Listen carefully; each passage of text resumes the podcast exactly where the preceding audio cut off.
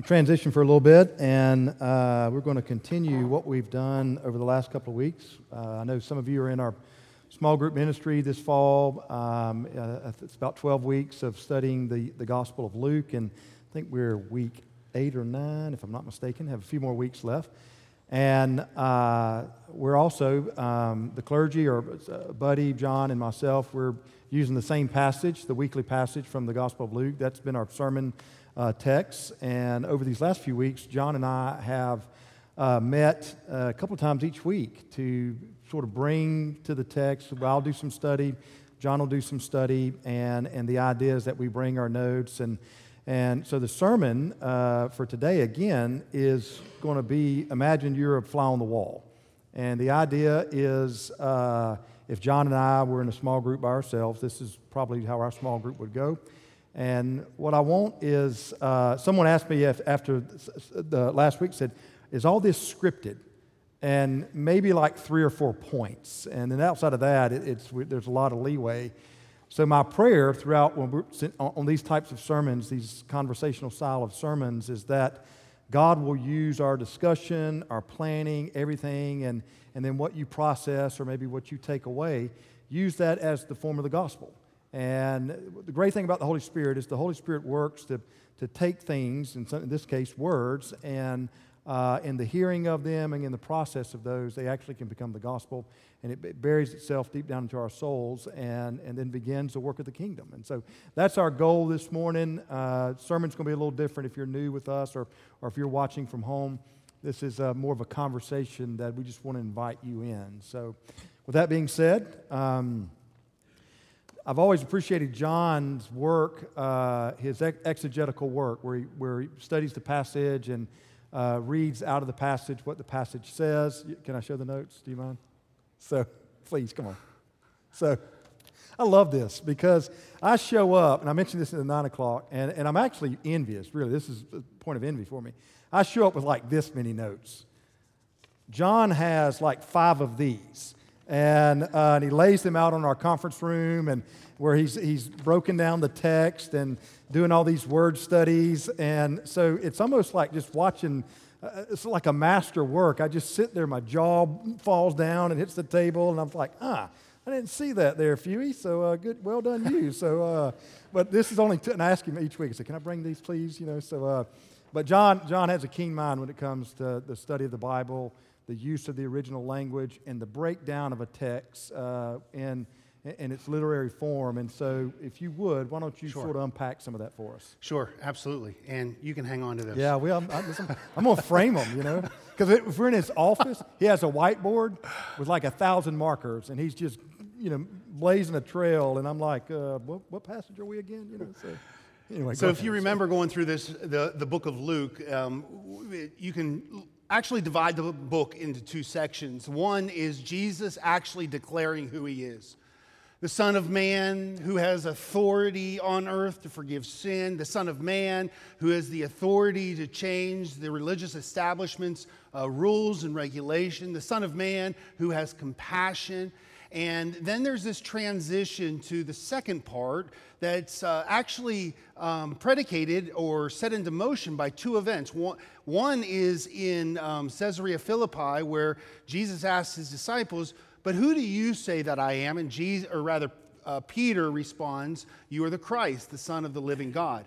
And at that point on, then you get these 10, 12 chapters of Jesus moving from Caesarea Philippi, from Galilee to Jerusalem, and it is the, the, uh, the travel narrative. And during these travel narratives, there are um, uh, conversations that he has with people, there are uh, parables that he has. He is teaching about discipleship. Once you have understood, at least begun to lean into who I am, Jesus says, now, what effect does that have on the way you live? Now, when we get to chapter 12, you see this introdu- introduction of, of the scene thousands of people in verse 1 are trampling luke is very intentional trampling over one another. And, um, and he and jesus jesus is teaching his disciples about the pharisees to beware of the pharisees. And, and this conversation goes between jesus and his disciples in this on this canvas of a thousand people a lot of, of hustle and bustle around him Um, as the chapter unfolds, you see one man from the crowd come and ask Jesus, Hey, Jesus, would you tell my brother to uh, divide the inheritance with, with me? Jesus doesn't really resolve his conflict, really gives a sarcastic response, but that kind of springboards into the uh, parable about the rich fool. And then when you unfold the rich fool, you know that it's connected right to his private uh, teaching with the disciples, still in this scenario, with that word, therefore I tell you, do not be anxious about your body or about uh, what you will wear or things like that. And when you look at the scope here, it is really, um, it is, uh, the passages, the chapter is really centered around fear. It's really centered around fear. Twice in this chapter, Jesus, and it's the only time Luke ever records Jesus saying these words in, in two places in this chapter, Jesus says, Fear not. Fear not. In verse 7, fear not. Are you not worth more than these birds or these sparrows? In verse 32, verse 33, I don't remember, but he says, Fear not, uh, little flock. It is the Father's good pleasure to give you the kingdom. Fear not. And so when we look at this, especially our uh, our passage, which is dealing with anxiety, you have to figure out, or at least entertain the thought or explore, where does fear actually enter into the scenario when it comes to worry and anxiety? I mean, fear actually is the, the source of anxiety. We're afraid of something.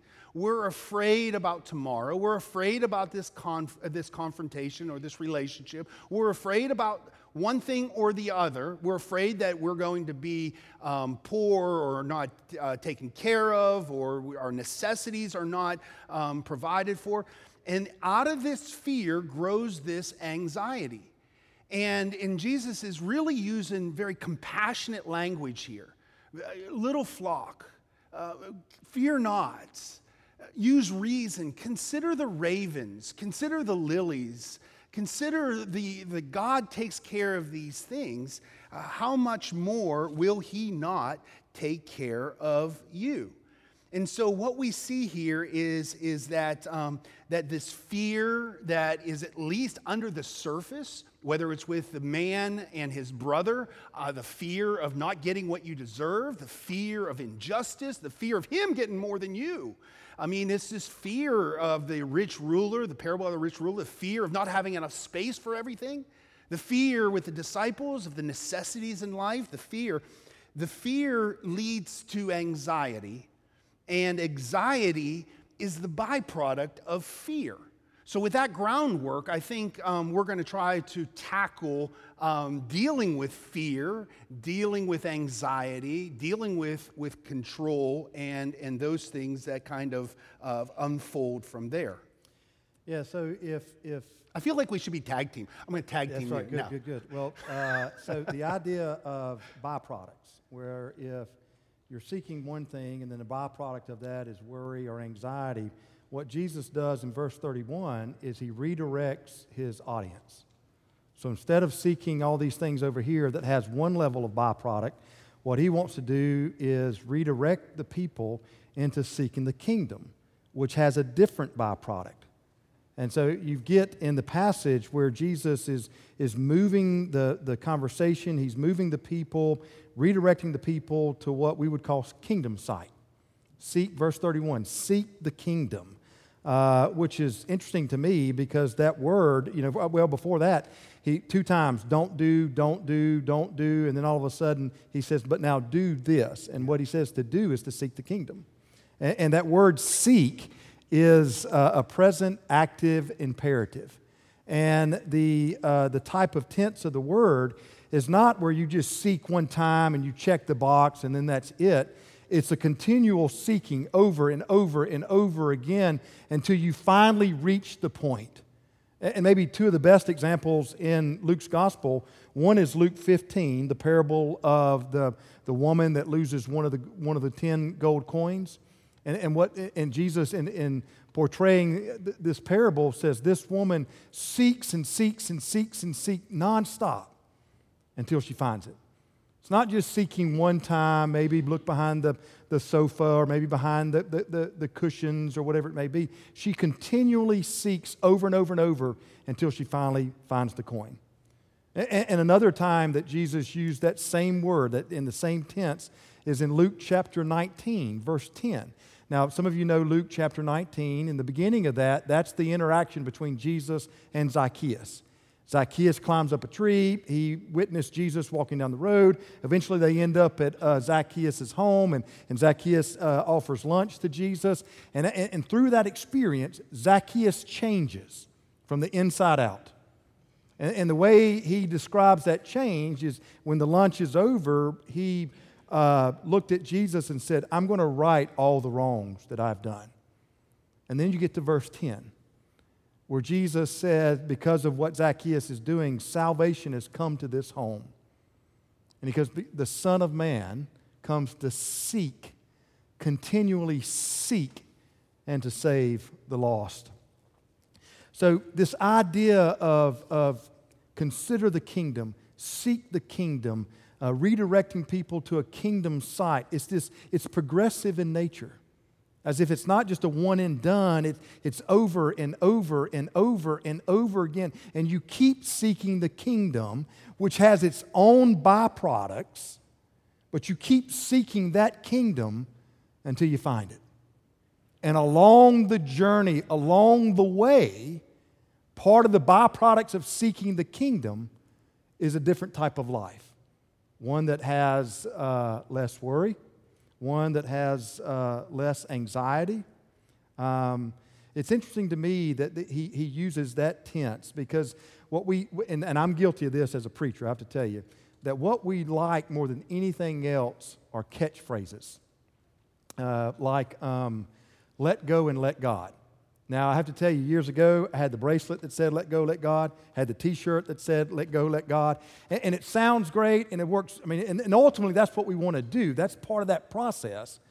But we have a tendency, I think, as, as preachers or maybe even teachers, as if to say, well, just do it one time, and then once you've done it, every, it's going to be smooth sailing going forward. I mean, I'm sure you probably. Yeah, well, mine was less um, Christian like. It was just stop it. You yeah. know, if you're worrying too much, if you're worrying and someone just says, hey, here's how you solve worry, stop. Just stop worrying. I mean, does that sound possible? What do, what do you do? You find yourself in this, this unending, well, what am I doing wrong? Or pray more or sure. something like that. I mean, I'm right, not trying, trying to forget something, and the more you try to forget it, the, the more, more, you remember. remember That's exactly right. Yeah. So, uh, yeah, we have a tendency to do that, unfortunately, in the church. And uh, and, and, and, although it, it's the goal is what we want, the idea that you let go of things that you try to control in order that you give it over to God, that is fantastic. But what, whenever we do these little catchphrases or don't do this or do that, we have a tendency, if we're not careful, to think, well, you just do it one time or maybe have one, one experience, and from that whole deal, that somehow the rest of everything is going to be perfect.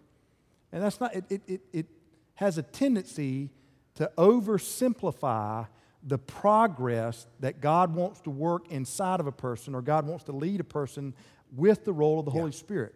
What Jesus is describing is an inside out transformation. And that transformation takes place when we seek the kingdom. And as we continually seek the kingdom, we then live a life that has different byproducts. And those byproducts, less anxiety, less worry.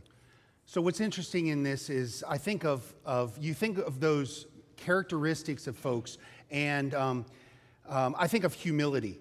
Um, and, and if I want to be humble or be more humble or practice humility, um, and, and I'm pursuing humility, I'm always looking for these ways of being humble, less prideful, one way or another. And in the end, when I you know, look at maybe some failures or celebrate the successes, boy, look how wonderful. I, I, I'm no longer humble at that point. You know what I'm saying? I'm, I'm celebrating my humility and I'm no longer humble.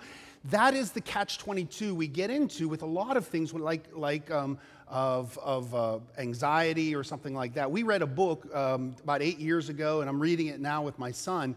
It's called Overcoming Your Shadow Mission by John Ortberg. And um, it is, it's a book that's out of print now, but um, it's, a, it's a wonderful book if you can get your hands on it. But throughout the book, he talks about, you know, look, anytime that you are not pursuing your God given mission, you're going to pursue something else. You're going to pursue a shadow mission. So you want to keep in mind those things that God is doing in your life or where God is leading you and pursue those, pursue God, his kingdom. He gets to this place where he talks about um, of joy and happiness and, and character and things like that. And he says to understand this is um, you have to understand the, the principle of indirection. In other words, you're doing something else, hoping, and, and because you're doing something else, you're getting a different result than expected. In this passage, we see Jesus, um, uh, at least uh, under the current, people in his, this passage worrying about things and they go overboard in the worrying, just hope to pursue and keep this and, and, and attain these things. And, and Jesus is saying, that's why you're worrying we're always going to have a way, uh, uh, to some degree or another, another uh, a level of worry. But he says, in this passage, he says, look, instead of pursuing those, consider how wonderful you are in God's eyes. Consider your sacred worth, this, this verbiage that is, you see in Isaiah. How, have you not considered how wonderful, majestic God is? With, a, with, a, with dripping with hyperbole, he is telling his disciples, How can you add one year to your life through worry? Grandma, my grandma used to say, Worry is a lot of work. It's like sitting in a rocking chair, it's a lot of work and it gets you nowhere. And there's a lot of truth to that. And so you understand what Jesus is saying instead of pursuing a non anxious life, pursue the kingdom. See yourself through the lens that God sees you. And in that midst, you will start to uh, worry less or have less anxious moments. It doesn't mean it goes away, but when it does poke its ugly head up, it's that split second of going back and seeking God in those kingdoms. It's what our ch- we want our children to do. Not to see themselves through their own eyes, not to see themselves through their friends' eyes. We want, to see, we want them to see themselves how we see them. And that's what God does. He wants us to see ourselves as he, we see ourselves. This idea of uh, indirection, um, I want to show you how, or at least I want to share from my life how this has been very helpful.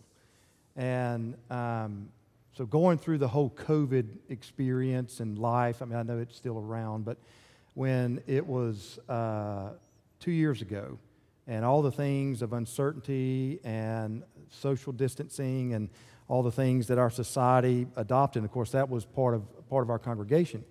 And uh, that had to be the worst time in my life ever as a, as a pastor. Um, I've been a pastor, I think, for uh, ordained, I think I've been ordained now for 25 or six years and served as a youth director and as a sort of like a lay, lay uh, pastor before. So, for better part of 27, 28 years, have always loved being a minister um, have loved the, the job, have loved my profession. Um, I hated being a pastor uh, during the last two years. Um, thought about all the things that I was not qualified for that perhaps I could do other than being a pastor. And uh, my wife's not here. If she was here, she would probably tell you she hated, she hated me being at home, you, you know, during this time because I was, I was no fun to be around. Uh, and it was all fear based. Because all I could think about was when they write the Chronicles of St. Paul, I'm going to be the one that has his hand on the wheel when the church closes. That's what I thought. And, uh, and I thought, this is just horrible. And, uh, and so I meet with a group of clergy, and we were meeting uh, and sort of just talking about our life. And, and what we discovered is we were all in the same place. And one of my buddies, he was working with a, a, coach and he was sharing about his work with the coach and we were and then he, he asked me and he said well shane what actually are you afraid of? Because in my mind what i what i did is i took a possibility and moved it not just from a possibility to a probability. In my mind i conceived that to be the reality. And so everything that i was doing was based on uh, th- these fear narratives of things I could not control. It didn't matter what, how I tried to stay ahead of it, it just it couldn't do it. And, and so he actually said, What actually are you afraid of? And it took me about 30 minutes actually to acknowledge it. And I hemmed and haw, you know, just kind of hemmed around, and, uh, and he finally said, No, just tell me what they are. And so the first time being able to say, This is what I'm afraid of. And I actually, he said, Write them down. So I wrote them down, about six of them.